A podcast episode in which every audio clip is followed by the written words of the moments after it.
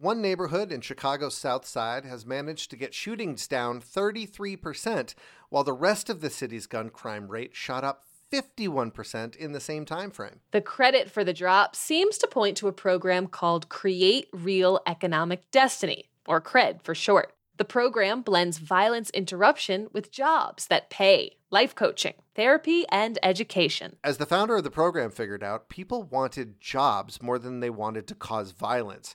It was just a matter of bringing them better opportunities. And that's an idea Philly can steal. For more on this, check out the whole story by Roxanne Patel Shepelavy, reporting for the Philadelphia Citizen. From Solutions Journalism Network, I'm Julia Hatz. And I'm Jay Woodward.